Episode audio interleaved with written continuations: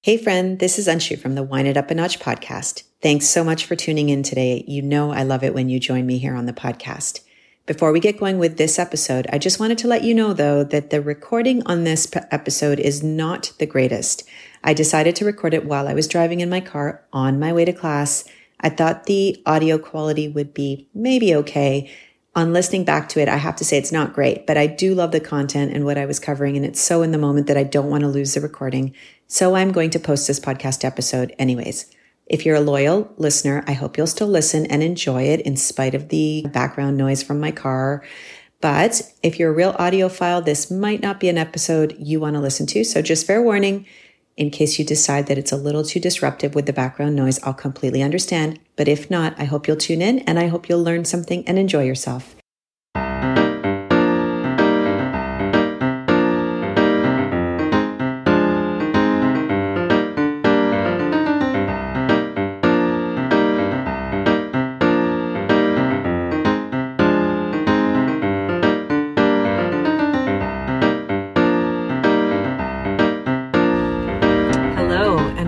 The Wine It Up a Notch podcast, a podcast where we talk about wine, life, and everything in between. My name is Anshu, I'm your host, and I am so thrilled that you've decided to join me today. Welcome to episode 19 of the podcast. You are probably noticing that the sound quality on this recording is not very good. I'm guessing it's not good at all. I'm actually recording this while I'm driving. Don't worry, I'm completely hands free uh, my car is all Bluetooth enabled and the like, and I'm quite used to driving around and having conversations from years of working in a corporate setting and doing meetings with my team or clients or whomever while I was driving to work and driving back to, from work, mostly, you know, rushing to pick up my kids or drop them off. Uh, so I'm quite accustomed to this. So don't worry, I'm safe. Um, but I just found that it's been a while since I've had an opportunity to sit down and record, and I've got all these ideas for things I wanted to talk about, and so much going on right now from a wine events, wine education, kind of wine exposure perspective, there's just so much happening that uh, in trying to find the perfect time and space for recording, I found I just wasn't doing anything at all. So I thought, let me try this. I've actually heard some other podcasters doing this as well. The sound quality when they do it doesn't sound too terrible. I don't know what mine is going to sound like but we'll see. If it's really horrible, this is possibly going in the bin and I'm just talking to myself for no reason. Uh, but if it's reasonable, I'll probably still put it up um, just to share some thoughts with you and also keep the momentum going on my side uh, because I know some folks listen to this podcast on a regular basis and I just want to make sure that I'm showing up for you. And on that note, I just once again want to thank everybody who has been following along on this journey. I'm coming pretty close to the end of the first year of recording this podcast. We are, I don't know when you'll listen to this, but we are sort of in the you know, towards let's call it the later end of November now. And I started in January, and and um, kind of, you know, it's kind of hard to believe that it's been almost 12 months. And I think I will hit 20, maybe 20. In 300 meters, turn left onto Chaplin Crescent. I'm really excited about. I think you just heard my GPS go off, which is a little bit unusual.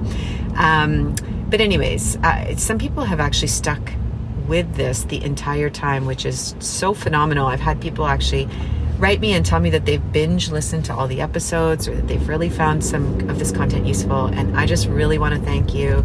It gives me the juice to keep going and, you know, keep putting content out there when I hear that it is useful to you. So, once again, thank you so much. I appreciate you. So today I am actually driving to one of my night classes for the WSET diploma. These classes are actually held once a week in the evening, uh, so that's what I'm doing right now and I am driving at night, and I can't believe actually how dark it is because it's about quarter to six, but you'd think it was 10 o'clock at night. What always strikes me is how quickly things change when we get to this time of year. It just never fails to amaze me. It feels like one day it's still bright and sunny and relatively warm outside, and the next day it's dark at 4:30 and you know cold, and we're into winter. Uh, so there you go. Things change quickly, don't they? But on the flip side, here in Toronto, where I live, there's been a lot going on in the space of wine and in the wine world and wine community. I think a lot of people are coming out of the, you know, pandemic sleepiness, if you will, where there were not very many in-person events and there's just a lot of pent-up demand. And so in the last little while I've gone to several trade association events and I haven't really had time to fully digest all of them and turn them into materials that I can share with everybody.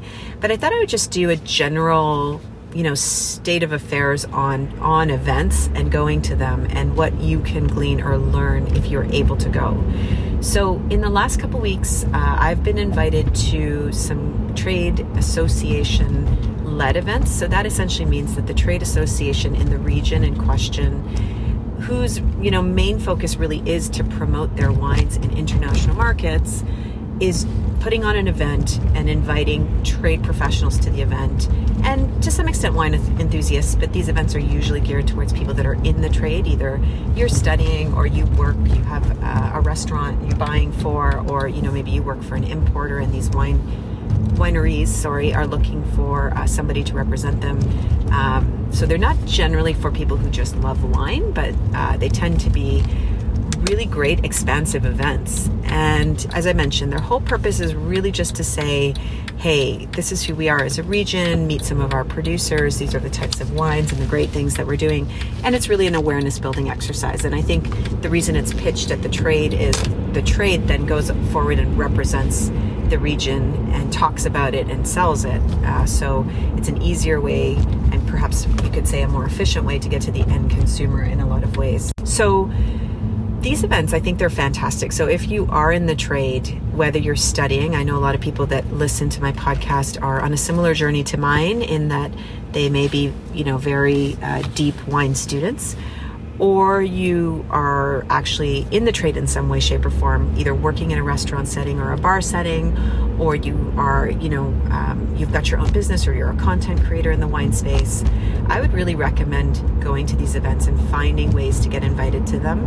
I'm not saying I get invited to everyone, but, you know, more and more the invitations have been picking up and I uh, try to go whenever I can. So sometimes it can be difficult because there's you know family commitments, especially for me. I have children that still require someone to look after them if I'm leaving them for any period of time. So if my husband's not available to do that and I can't find a babysitter, I kind of, as I laughingly say, turn into a pumpkin at about three o'clock most days, and so that means I can't do everything that I may want to having said that, a lot of these trade events do happen during business hours, which is helpful. Um, but to come back to the point I was making, I have been going to quite a few, and there's a couple of observations that I would share in case you do have the opportunity. You can network your way into getting into one of these events, or you um, have an opportunity just because you are being invited, but maybe there's other things that are going on that are keeping you from going.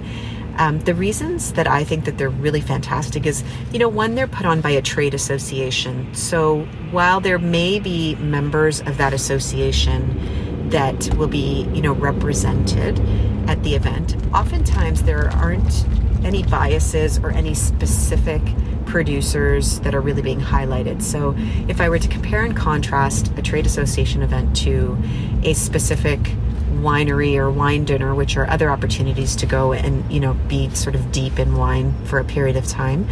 Generally, the latter is being sponsored by a specific company or maybe two or three companies.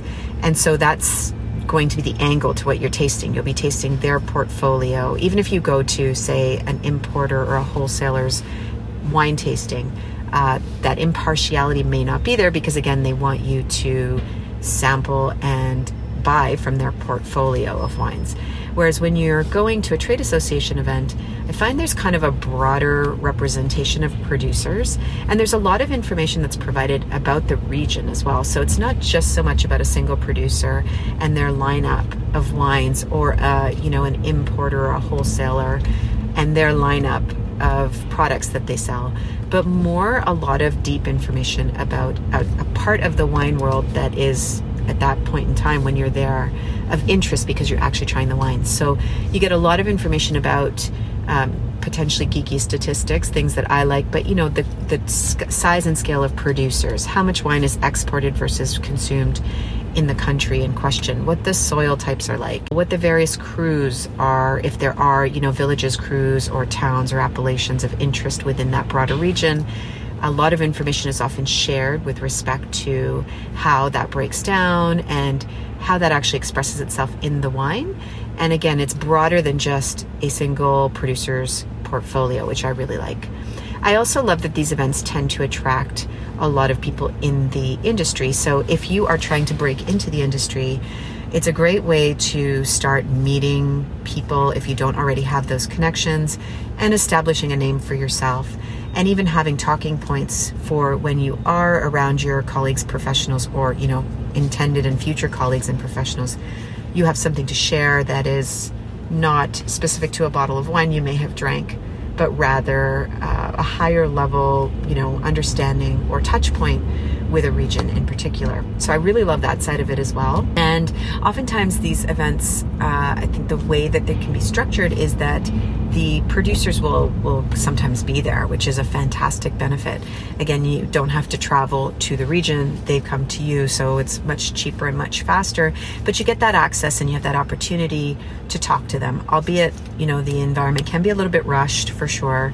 Um, and there's a lot of people often clamoring for a taste of wine and an opportunity for the chat. But that notwithstanding, you do have that opportunity to have that direct conversation or listen in a group setting to what they're sharing. And if you're astute, you know, you can perhaps swap business cards and, and set up an opportunity to have a conversation later in time. I would say for myself, uh, I've, I've been really struggling with the circle back. I do uh, have the opportunity to meet some people and exchange business cards because there's a good connection there.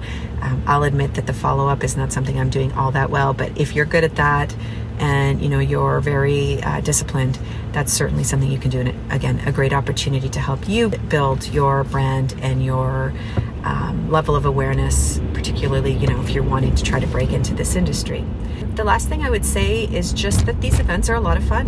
Uh, of course you know when we go to trade events as trade professionals you have to behave as a professional. Um, so you know you're not going there to uh, get drunk, and I think sometimes at these events it's obvious who has come um, and is you know truly working in the trade and wanting to taste and take notes and you know learn. And then there'll be some people who ha- have a, been able to come to the event, have been invited to the event, and maybe don't have that same background. You can usually tell, um, but I'd say generally speaking, everybody is trying to learn. Um, but that notwithstanding, everyone has a similar shared background and interest. I don't think that there's, I, I certainly haven't encountered any snobbery around uh, people knowing more than other people. And, you know, so like I'm not talking to you because you don't have the same level of accreditation as me. There's none of that. Uh, and, and so you really can sort of be with like minded people, which is a lovely thing, I think. Um, again build your network build your credibility build your your own understanding and your own knowledge and, and have fun. Um, so the one thing i would say then is if you have the opportunity either by reaching out to someone who you know is in charge of organizing such an event or you are actually invited um, go. You know, I mean, if you're worried a little bit about the fact that there's going to be people there that know more than you do or are more esteemed or steeped, steeped, I should say, in the industry. I know I certainly had some of those hangups and reservations um, when I first started going, but I went anyways. Uh, but if you're feeling that and, you know, thinking like maybe this isn't for me and I shouldn't go, I would highly encourage you to go and just have fun learn, you know, meet people and make the best of the opportunity. Because as I like to say, and it's not my saying, I know somebody said it before me and I've only heard it and I like to repeat it, but you miss 100% of the opportunities you don't take. So um, if you get an opportunity, I say don't say no to it. You never know what will come out of it. If it's a great glass of wine, great. If it's, you know, a deeper understanding of a wine region that you didn't know much about before, even better. If it's some new friendships and connections and a broadening of your network or a building of your credibility and brand, that's also fantastic. But remember, if you don't go, you never get those opportunities. So that is kind of what I wanted to say. As I mentioned, I am driving and I'm getting close to my class now, and and uh, I didn't really get into anything deep or technical today. Uh, maybe this is more philosophical and bend. I was, you know, just wanting to share about, you know, me going to some of these events and, and what some of my pondering has been coming out of them. Uh, and also, maybe, I don't know who's listening to this, but maybe someone just needed to hear that encouragement to get out there and, and try to get to these types of, event, of events as well. So I think I put that message out there.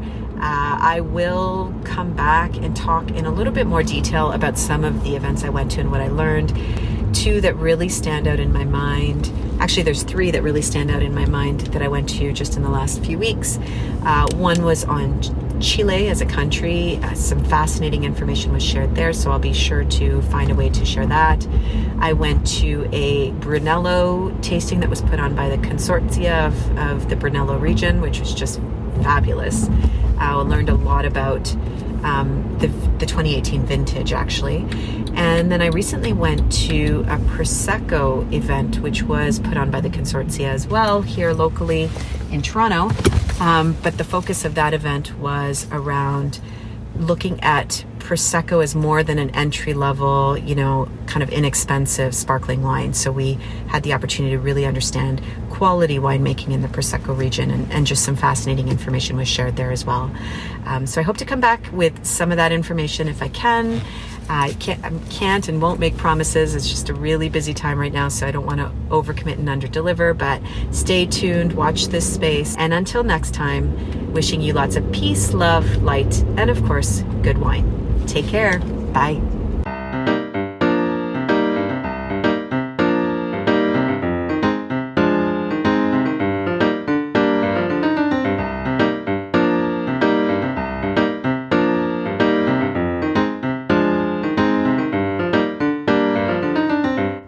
Thank you for listening to the Wine It Up a Notch podcast. I hope you're enjoying the podcast thus far.